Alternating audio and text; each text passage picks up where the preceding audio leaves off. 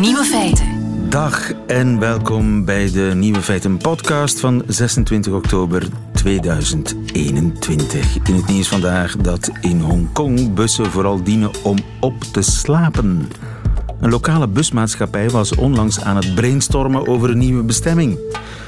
Moeilijk, moeilijk. Tot een van de medewerkers een Facebook-post zag van een vriend. Daarin eh, schreef hij dat hij s'nachts thuis niet kon slapen van te veel stress op het werk. De enige manier om wel te kunnen slapen was op een bus stappen. En zo werd de nieuwe buslijn geboren. Voortaan rijdt er in Hongkong een bus naar Dromenland. Een bus die nergens heen rijdt en waar mensen alleen opstappen om te kunnen slapen. De dubbeldekker rijdt nu 76 kilometer doelloos door Hongkong gedurende 5 uur. Tickets kosten 11 tot 44 euro. In de prijs zitten ook oordopjes en een slaapmasker. De eerste rit was onmiddellijk uitverkocht. De andere nieuwe feiten vandaag. Er zijn 19 dingen die je niet met collega's mag doen. Staat in het nieuwe boek van Japke Bauma. Om eiwitten beter te begrijpen, maken wetenschappers er muziek van. Sommige maaltijdcouriers hebben niet eens een verblijfsvergunning. En onze feitenchecker stort zich op het schietongeluk van Alec Baldwin. De nieuwe feiten van Bas Birker die hoort u in zijn middagjournaal. Veel plezier.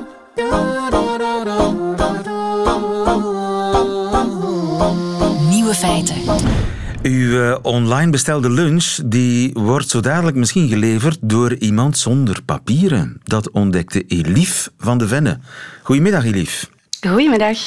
Eh, Je doctoreert op de werkomstandigheden en het welzijn van maaltijdbezorgers. Ik dacht, dat die, van platformwerkers, ja. ik dacht dat die ingeschreven moesten zijn. Ja, ehm, goh, ja de, de jobs zijn natuurlijk heel erg laagdrempelig. Hè. Ehm, je kan daar eigenlijk beginnen werken door gewoon online een account aan te maken. Eh, veel couriers hebben niet echt iemand van het platform gesproken uh, alvorens ze beginnen te werken. En dus een account aanmaken, daarvoor heb je geen verblijfsvergunning nodig of andere papieren. Jawel, toch wel. Ah. Maar dat wordt vaak omzeild door uh, accounts vervolgens te verhuren. Dus mensen die wel een account kunnen aanmaken, verhuren dan hun account aan iemand die dat niet kan. En komt dat echt vaak voor? Ja, we hebben geen precieze cijfers over hoe vaak dat het precies voorkomt, maar wij zijn dat in ons onderzoek bij 170 Brusselse maaltijdcouriers wel tegengekomen. Ja. En, want ik neem aan dat, dat, daar, eh, dat daar weinig over verteld wordt, dat daar veel taboe rond is, want uh, dat is natuurlijk illegaal. Goh ja, uh, Le Soir heeft onlangs een, uh, een, dossier daarover geopend. En het is eigenlijk iets dat toch wel gewoon out in the open op sociale media uh, gebeurt. Maar inderdaad, het is niet iets dat, dat platformen toelaten, nee. Maar dus als gewone courier ben ik al niet de best betaalde. Maar als illegale courier moet ik dan ook nog een percentage van mijn loon afdragen aan degene die het account aan mij verhuurt. Dat klopt. Dat zijn echte couriers die in de meest precaire situatie zitten. Die zijn dus uh, ja, volledig afhankelijk van de persoon die hen dat account verhuurt, inderdaad. En hoeveel procent is dat dan wat, van mijn loon dat ik moet afstaan? Dat weet ik niet precies. Ik denk dat dat heel erg verschilt, uh, maar dat kan toch wel ja, rond de 20 procent liggen. Jeetje. En dan heb je uiteraard geen sociale zekerheid, geen verzekering bij ongeval, niks. Je bent met niks in orde. Nee, inderdaad. Ja, dat is een hele precaire positie. Als je dan uh, iets aan de hand hebt, uh, ja, dan ben je inderdaad overgeleverd aan uh, de goodwill van de persoon die je dat account verhuurt. Ja. ja. En jij brengt dit nu naar buiten. Zal daar iets mee gebeuren? Uh, geen idee. Ik denk dat dat ook al wel op verschillende kanalen naar buiten is gebracht. Hoor. Zoals ik zei, Le Soir heeft daar onlangs ook een groot item over gedaan. Uh, ik denk dat de, de, platformen Deliveroo onder andere wel bezig zijn um, met dat proberen te bestrijden. Maar het is natuurlijk door de laagdrempeligheid van die jobs uh, ja, dat dat toch ook wel mogelijk is. En heb je zelf een idee hoe je dit zou kunnen vermijden? Goh, um, ik denk als couriers werknemers zouden worden, uh, zoals op de, op de rechtszaak van donderdag beslist zal worden, um, dat je dat misschien vermijdt. Maar de vraag is ook, ja, of je dat, of je dat moet willen. Ehm, het zijn natuurlijk uh, ja, mensen die wel een broodnodig inkomen proberen te verwerven. Uh, het is natuurlijk een, ja, een, moeilijk, een moeilijk verhaal, geen zwart-wit verhaal.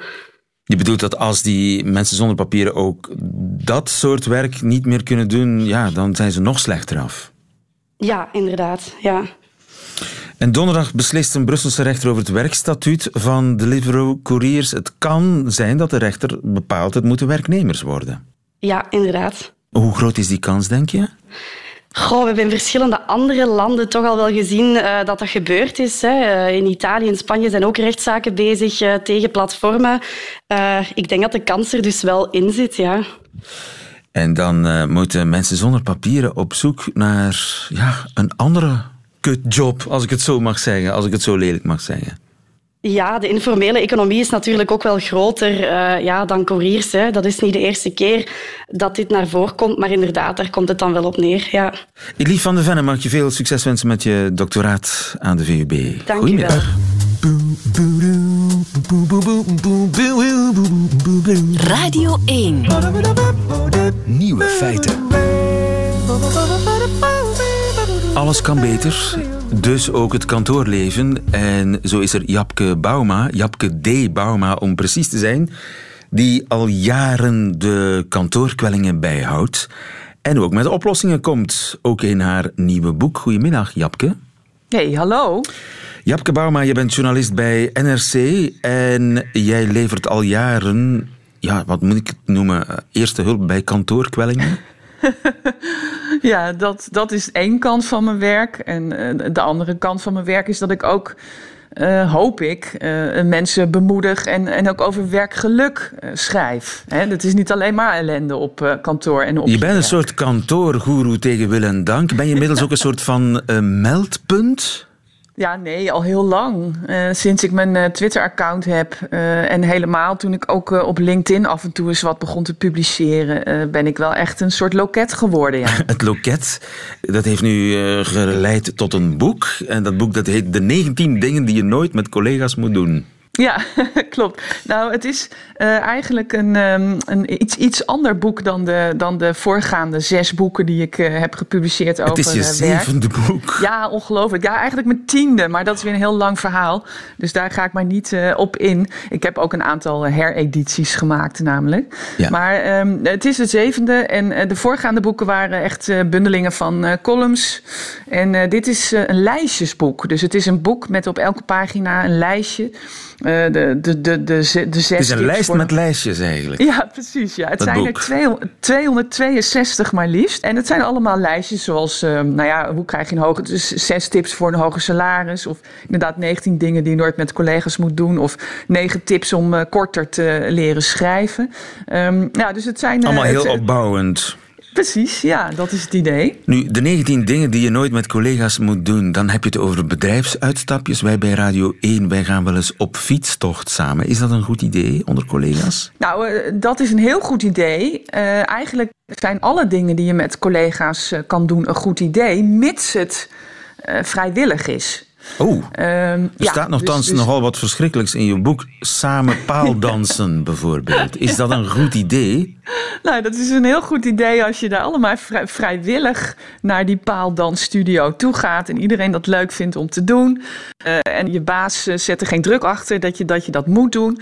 Uh, dan is dat prima. Maar het gaat natuurlijk in dit lijstje om de dingen die mensen, die mensen verplicht met hun collega's moeten doen. En dat, ja, dan, dan krijg je dus rare dingen zoals bijvoorbeeld naar de sauna gaan. Dat staat op nummer één als allerergste wat je natuurlijk niet verplicht met je collega's moet doen. Maar dat is dus gebeurd ergens dat is in echt gebeurd. Nou, sterker nog, um, uh, ik had er voordat ik die, dat hoofdstuk schreef al op Twitter naar gevraagd wat mensen verschrikkelijke dingen vonden. De allerergste dingen die ze gedaan hadden met collega's.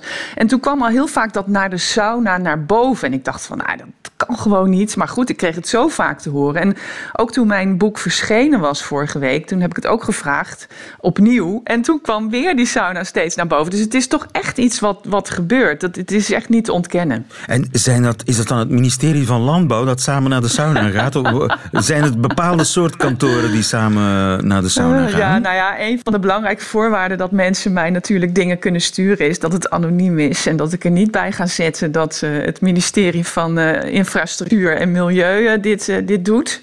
Ja. maar ja, het, het zijn, ik krijg de indruk dat het toch allerlei soorten bedrijven zijn. En weet je, het is ook al goed bedoeld, hè? want dat, dat moet ik er natuurlijk ook wel eerlijk bij zeggen. mensen proberen van alles om leuke dingen te bedenken. Maar ja, dit is natuurlijk wel echt de verkeerde weg. Op 11 staat doelen stellen met koeien. Wat is dat? Ja, dat is dus ook wel weer echt een categorie met dieren dingen doen. Uh, je kunt ook schapen aaien. Dan moet je natuurlijk goed opletten dat je het goed uitspreekt. Uh, en, dan die paardencoaching, hè, waar ik het net al uh, over had. Dus dieren worden wel echt ingezet om ja, teambuilding. Hè. Uh, en met die koeien, dat schijnt dan dus dat je in een wei gaat staan met allemaal koeien. En dan ga je dus uh, de doelen uh, van je organisatie stellen. Ik weet, ik heb ook totaal geen idee hoe dat er in de praktijk uitziet. En soms wil ik dat soort dingen natuurlijk ook eigenlijk helemaal niet weten. Ik weet wel dat de, de lezer die dit mij opstuurde, mensen heel erg bang waren geweest voor koeien. en dat iemand dus de hele tijd had geroepen: er komt er weer één, er komt er weer één. En dat er van dat doelen eigenlijk weinig uh, gekomen was. Dat dat allemaal echt gebeurt. Ja, dat in Hollandse ja. weiden. Ja. Dat daar... Nou, ho, ho, ho, ho. Uh, Vlaanderen schijnt uh, niet zo heel veel minder erg te zijn, hoor. Ik weet natuurlijk niet precies wat, wat jullie allemaal doen uh, daar op de, op de Vlaamse burelen. maar volgens mij is het daar ook net zo erg. Doen stellen met koeien. Ik ben benieuwd. ik, ik vraag me af of dat ooit al gebeurd is. Ja. Ergens in, weet, misschien kan een, een luisteraar een reactie ja, sturen. In de stille camper, wie weet. Uh, geblinddoekt neurien en dan anderen met dezelfde toonhoogte zoeken. Dat is ja. ook teambuilding. Ja, dat is ook zingen, hè? dus dat is ook weer een categorie. Uh, vrije expressie, uh, dramatische expressie, de, de kleur oranje dansen staat er ook in. Uh, de kleur ja. oranje, dans oranje. Je wil het allemaal niet weten. Maar goed, maar nu hebben we het heel, heel lang al over de 19 dingen die je niet moet doen. ja, er staan natuurlijk nog veel meer lijstjes in. Hè? Dus ja, we moeten natuurlijk Hoe ook. Hoe overleef ik een Zoom-vergadering? Ja, bijvoorbeeld, inderdaad. En uh, de, de coronacrisis heeft natuurlijk heel veel uh, ellende gebracht. Uh, namelijk al die verschrikkelijke Zoom-vergaderingen. Die zo verschrikkelijk saai kunnen zijn en lang. Ja. Ja, precies. En ook heel vermoeiend zijn. Hè? Kijk je daar ook niet op. Dat is wat lezers mij het meeste sturen. Um, dat, ze, uh, dat ze na een hele dag van die verschrikkelijke vergaderingen echt helemaal uitgeteld in de hoek liggen. Dat komt omdat online vergaderen vele malen uh, meer van je brein vraagt. Om in een zaaltje zitten met z'n allen. In een zaaltje zitten met z'n allen is natuurlijk ook verschrikkelijk. Hè? Dat heb ik ooit langzaam doodgaan met z'n allen genoemd in mijn boek. Maar dat Zoom vergaderen, dat is nog extra belastend voor je, voor je hersenen. Uh, en ja, dan is het dus ook nog inderdaad heel erg saai. Dus ik heb wat tips uh, bedacht, een lijstje met tips om dat allemaal wat op te schudden. En wat is de belangrijkste tip? Hou het kort. Hou het kort, lieven. Uh, hou het kort. Dat is eigenlijk de belangrijkste tip. maar hoe hou je het kort? Nou, gewoon eens een keer, ga eens een keer met een, verga met een uh, agenda vergaderen. Uh, hè? Ga gewoon eens een keer vooraf bedenken wat je in die vergadering wil gaan uh, bespreken. En niet zo van, nou, wie, wie had er nog wat? Hè? Dat, dat, dat, dat, misschien is dat wel typisch Hollands. Misschien gebeurt dat ook in Vlaanderen, weet ik niet hoor. Maar hou het gewoon eens een keertje kort. Keiharde sancties ook als dat niet gebeurt. Hè? Dus dan hebben we het echt over salaris inhouden als mensen over hun, hun tijd gaan. Dat vind ik een fantastisch idee. Ja, echt hè. Tip 3, zorg voor een nuttig onderwerp. Hmm. He, dus niet zomaar gaan vergaderen, dat doe je maar in je eigen tijd. Hartstikke leuk trouwens, even gezellig met collega's kletsen, maar niet in zo'n vergadering. En natuurlijk zorg voor verrassingen. Uh, dat is eigenlijk bij zo'n online vergadering. Ja, verrassingen. Bijvoorbeeld gooi je een glas water over je hoofd ineens. Uh, of wat, wat ook heel goed werkt is dat je bij, dat die tip kreeg ik van een lezer, dat je bij een collega uh, thuis gaat zitten. Uh, niemand dat vertelt en dan ineens heel casual door het beeld loopt.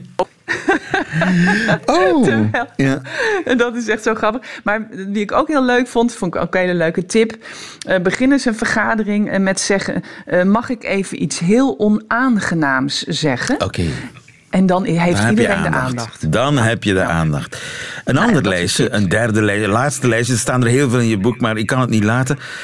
Uh, hoe kom ik van een rotklus af? Ja, dat zijn uh, de smoesen, hè? Ja. Um, de, dus dat zijn geloof ik, de, de, hoeveel waren het er ook alweer? De, de, de 19 smoesen? Het getal 19 komt vaak terug. 19 ja. smoesen ja. voor ja, op je werk smoesen. om uh, onder een rotklus uit te komen. Ja, overigens, uh, dit gaat over smoesen als je gewoon even, hè, dat is dan die 0,01 procent, dat je gewoon even geen zin hebt in je werk. Maar 99,99 procent zijn natuurlijk keihard aan het werken. Hè, lopen we ons het vuur uit de sloffen voor de baas, dat snap je wel.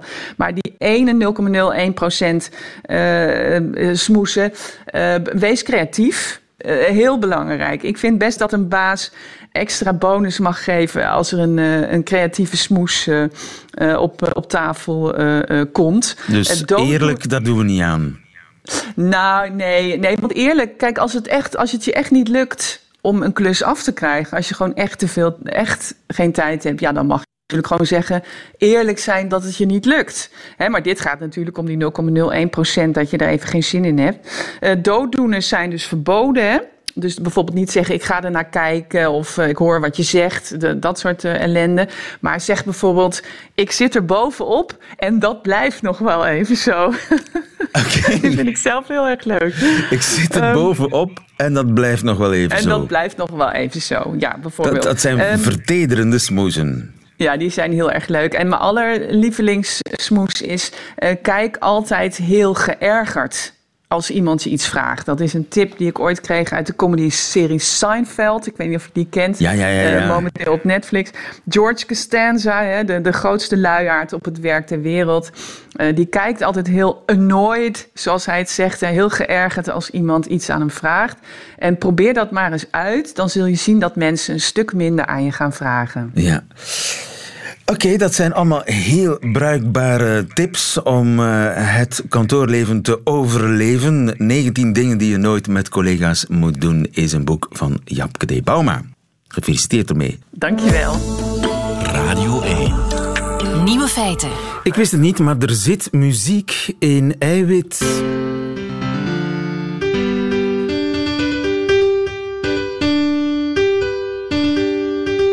Klinkt een beetje als Chopin op speed, of on steroids, zoals de Amerikanen tegenwoordig zeggen, maar het is wel degelijk een eiwit, het, meer bepaald een eiwit dat zich uh, bindt aan het knuffelhormoon. Zo klinkt het. Geert Machiels, goedemiddag. Goedemiddag. Dokter in de wetenschapsfilosofie, bioloog, schrijver, nog meer van die dingen. Uh, wetenschappers zijn er dus in geslaagd om deze ja, fake Chopin ja. te maken van eiwit. Nou, van of op basis van, of geïnspireerd door. Geïnspireerd eiwit. door ja. eiwit, ja. want ze hebben er nog iets aan toegevoegd. Nou, ze hebben het in de stijl van Chopin gedaan. Je zou het ook in een andere stijl kunnen doen. Misschien horen we daar later nog wel voorbeelden van. Maar misschien moet even terug naar wat een eiwit is. Wat is een eiwit? Wat is een eiwit? Een eiwit is een, is een lange keten van aminozuren waar wij uit opgebouwd zijn. Onze spieren, onze huid, onze, de, de celwanden van onze cellen. Allemaal eiwitten. Die worden gemaakt in onze cellen om ons op te bouwen. Die bestaan uit aminozuren. Die aminozuren worden aan elkaar geregen, zoals uh, treintjes van een, uh, wagons van een, een, treintje. En die hebben een, dus een sequentie. En afhankelijk van welke sequentie van welke aminozuren, zijn er een twintigtal, krijg je een ander eiwit. En die sequentie, die volgorde, die heeft ook nog een secundaire structuur, zoals ze noemen. Die draait zich dan op als een soort van kurkentrekker of in, in platte vlakken.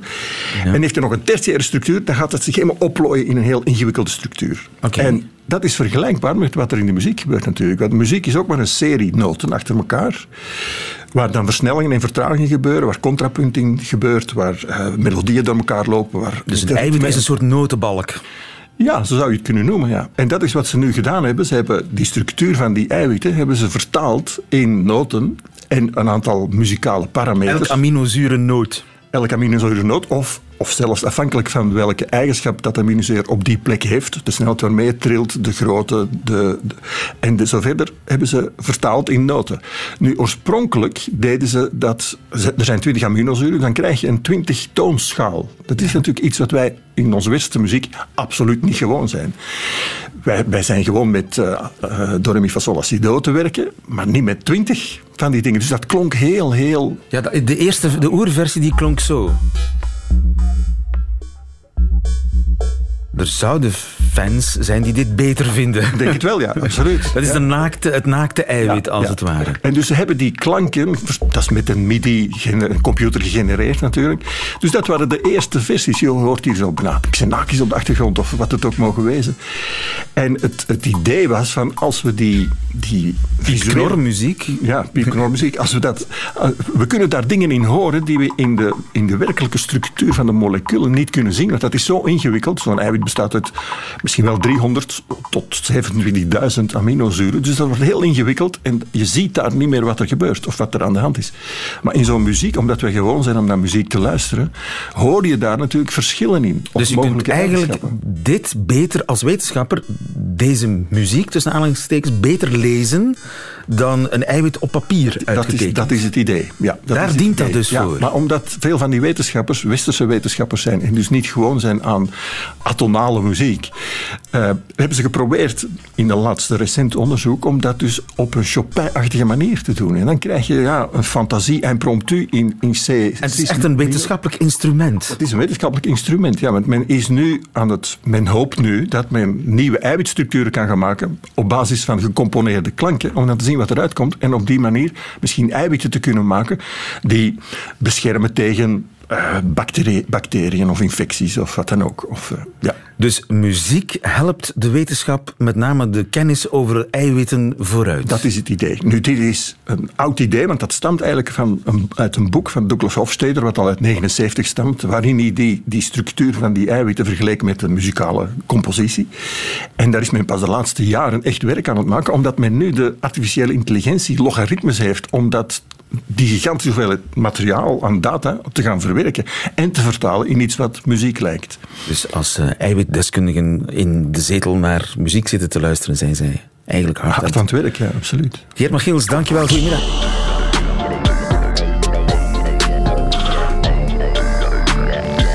De nieuwe feitenchecker. De waarheid en niets dan de waarheid, dat is de obsessie van onze nieuwe feitenchecker Rien Emery. Goedemiddag, Rien. Goedemiddag. Rien, die vrouw die vorige week is doodgeschoten door acteur Alec Baldwin per ongeluk op een filmset. Over die vrouw heb ik iets heel raars gelezen. Namelijk een bericht gepost door Willem Engel. Die ken je wel, hè? Willem, Willem Engel? Ja, die kan ik. Dat is die dansleraar die het beter weet dan de virologen. Klopt. En die per ongeluk vermoorde vrouw, in dat bericht gepost door Willem Engel, die zou gewerkt hebben aan een documentaire over pedofielen in Hollywood. Ja, ik heb het ook gezien. En zou daarom tweet- eigenlijk afgeknald zijn. Ja, dat is, dat, is, dat is de subtekst die hieronder zit. Het was een tweet van Willem Engel en hij, hij deelde een screenshot die leek te komen van een, van een nieuwswebsite waarop, waarop stond eh, Helena Hutchins, dat is de naam van die regisseur, is aan het werken op een documentaire over een pedofiliekring in Hollywood. Rien, is dat waar? dat is niet waar. Ehm, ze hebben ondertussen haar eh, manager gesproken en nee, ze was niet aan het werken aan documentaires, ze werkte enkel op fictiefilms. En ook bij die fictiefilms zat helemaal niets over eh, pedofilie in Hollywood. Meer nog, Toch stond het op een nieuwssite. Ja, wel, het, was, het was geen nieuwssite, het leek een nieuwssite. En dat was het grote punt. Hoe Ja, heet die dus de site dan? Zelf, de site zelf die heette World Grey News. Daar heeft, de meeste mensen hebben daar nog niet van gehoord. World Ehm, Grey News, wereldgrijs World Grey nieuws.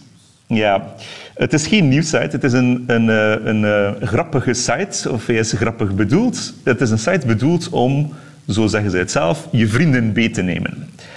De, de site die biedt een, een schabloon aan en daarin kan je zelf je titel verzinnen en zelf een artikel schrijven.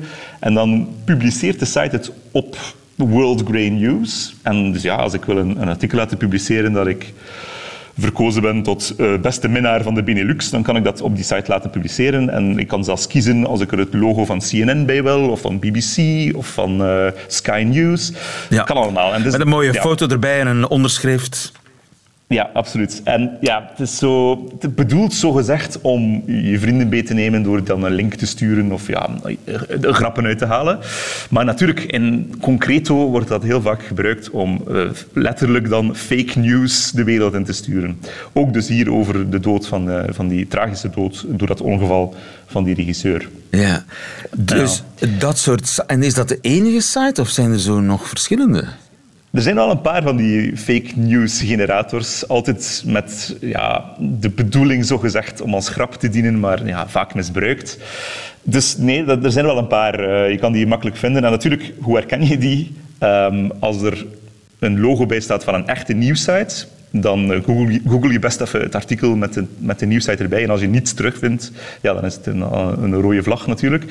Um, en natuurlijk ook ja, de site zelf, die stond wel op World Grey News. Als je die googelt en je, je, je typt er dan eens fact-check bij, wat ik iedereen aanraad als je ergens over twijfelt, vind je ook meestal snel uh, allerlei uh, uitleg over wat die site precies inhoudt en wat, wat daarmee gebeurt. Ja. Maar natuurlijk, ja, die Willem Engel was er dus ingetrapt. Um, en heel veel mensen met hem, uh, helaas. Dus dat is bij deze rechtgezet. Nu past het wel in een complottheorie die hoeveel jaar al de ronde doet dat er uh, mensen zijn die kinderbloed drinken. Daar komt het ongeveer ja. op neer, hè? Ja, dus iets dat uh, echt prominent is geworden, die complottheorie, in um, ja, 2016, 2017. Een beetje met de opkomst van Trump zelfs. Um, QAnon heette die beweging. We horen daar de laatste tijd heel wat minder van sinds Trump geen president meer is. Maar het was dus een theorie die beweerde dat achter de schermen Trump aan het strijden was tegen, een grote elite van satanische pedofielen, van allerlei beroemdheden en democratische politici, maar ook allerlei Hollywood-acteurs. Dus dat, dat verhaal van Hollywood-acteurs die kinderen misbruiken en die ze martelen en dan een bepaalde stof oogsten uit hun bloed, die ze gebruiken als drug, dat is iets dat al jaren circuleert en dat de hele coronapandemie ook al terugkomt. Eh, helemaal in het begin was Tom Hanks, moest hij ooit in quarantaine omdat hij besmet was geraakt in Australië. En dat was zogezegd ook allemaal een rookgordijn omdat hij opgepakt was in dat pedofilie-schandaal. Dus ja, en het, het, punt daarmee is, er zijn wel degelijk pedofilie-schandalen geweest uh, in Hollywood. Uh, er zijn kindacteurs misbruikt. Maar natuurlijk is er geen grote satanische kabaal van uh, acteurs die de hele tijd kinderen martelen en misbruiken, waaronder ja. de meest prominente acteurs ook. En dus dat, dat verhaaltje dat dan op die World Grey News geplaatst wordt, dat is om in te spelen op dat soort theorieën die al langer circuleren. In um, ieder geval uh, die Halina Hutchins, of hoe heet ze? Ja, Halina Hutchins. Halina Hutchins, ja. Die werkte niet aan een documentaire over pedofielen in Hollywood. En ook niet dat had ze informatie over Hillary Clinton, want dat is ook een thema. Ja, dus het was niet de enige complottheorie dat van die pedofilie-documentaire.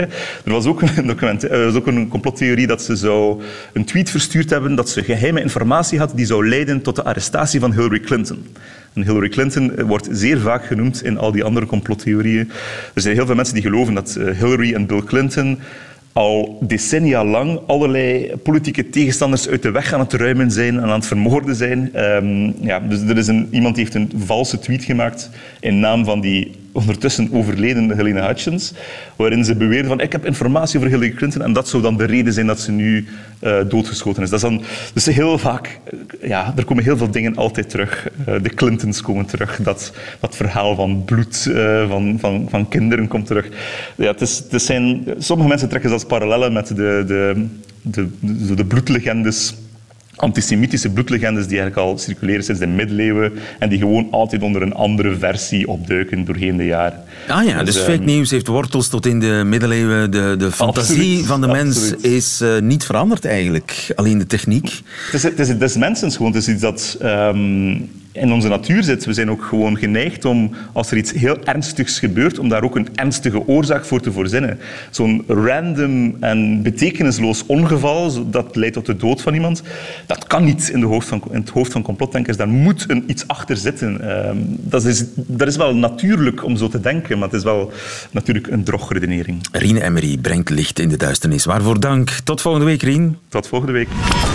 Nieuwe feiten. Ziezo, dat waren ze, de nieuwe feiten van 26 oktober 2021. Alleen nog die van Bas Birker krijgt u nu in zijn middagjournaal. Nieuwe feiten. Middagjournaal. Liefste landgenoten. Mijn auto zei gisteren doem toen ik instapte en op mijn touchscreen dashboard verscheen een gevarendriehoek. Noodoproepsysteem niet beschikbaar. Dat is natuurlijk even schrikken.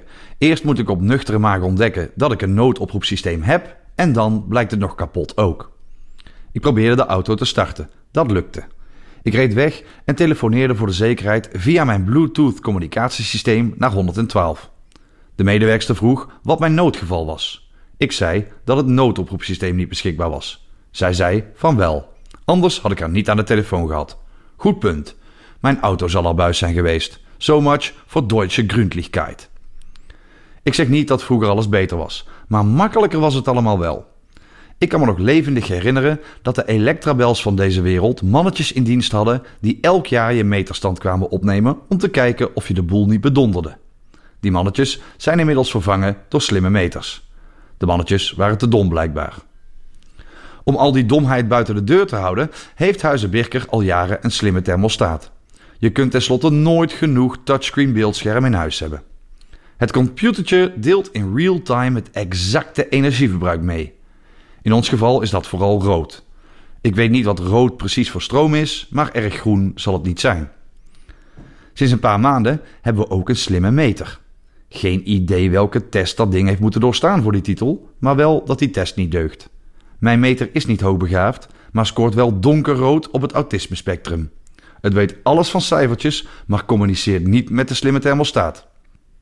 Ik pleegde een noodoproep naar Fluvius. Dat ging, want ik zat niet in de auto. De netbeheerder vertelde me dat er een mannetje moest langskomen. Ik vroeg of het een slimme was. Fluvius begreep mijn grapje niet. Blijkbaar werken de domme mannetjes nu in hun callcenter. Vroeger namen ze meterstanden op, nu de telefoon. Vanmorgen om half acht stonden er twee mannetjes voor de deur. Het probleem zit hem in privacywetgeving, sprak de een.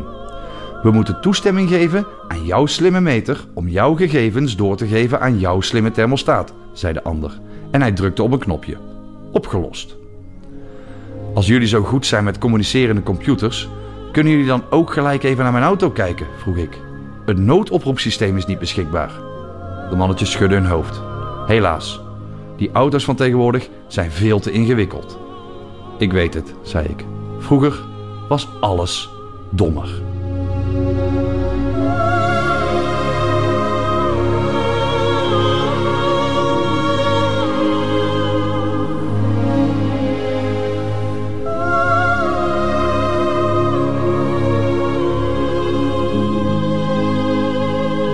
Bas Birker in het middagjournaal. Einde van deze podcast hoort u liever de volledige nieuwe feiten. Dat wil zeggen met de muziek erbij. Dat kan natuurlijk live elke werkdag tussen 12 en 1. Of in uitgesteld relais via de app van Radio 1 of via de Radio 1 website. Tot een volgende keer.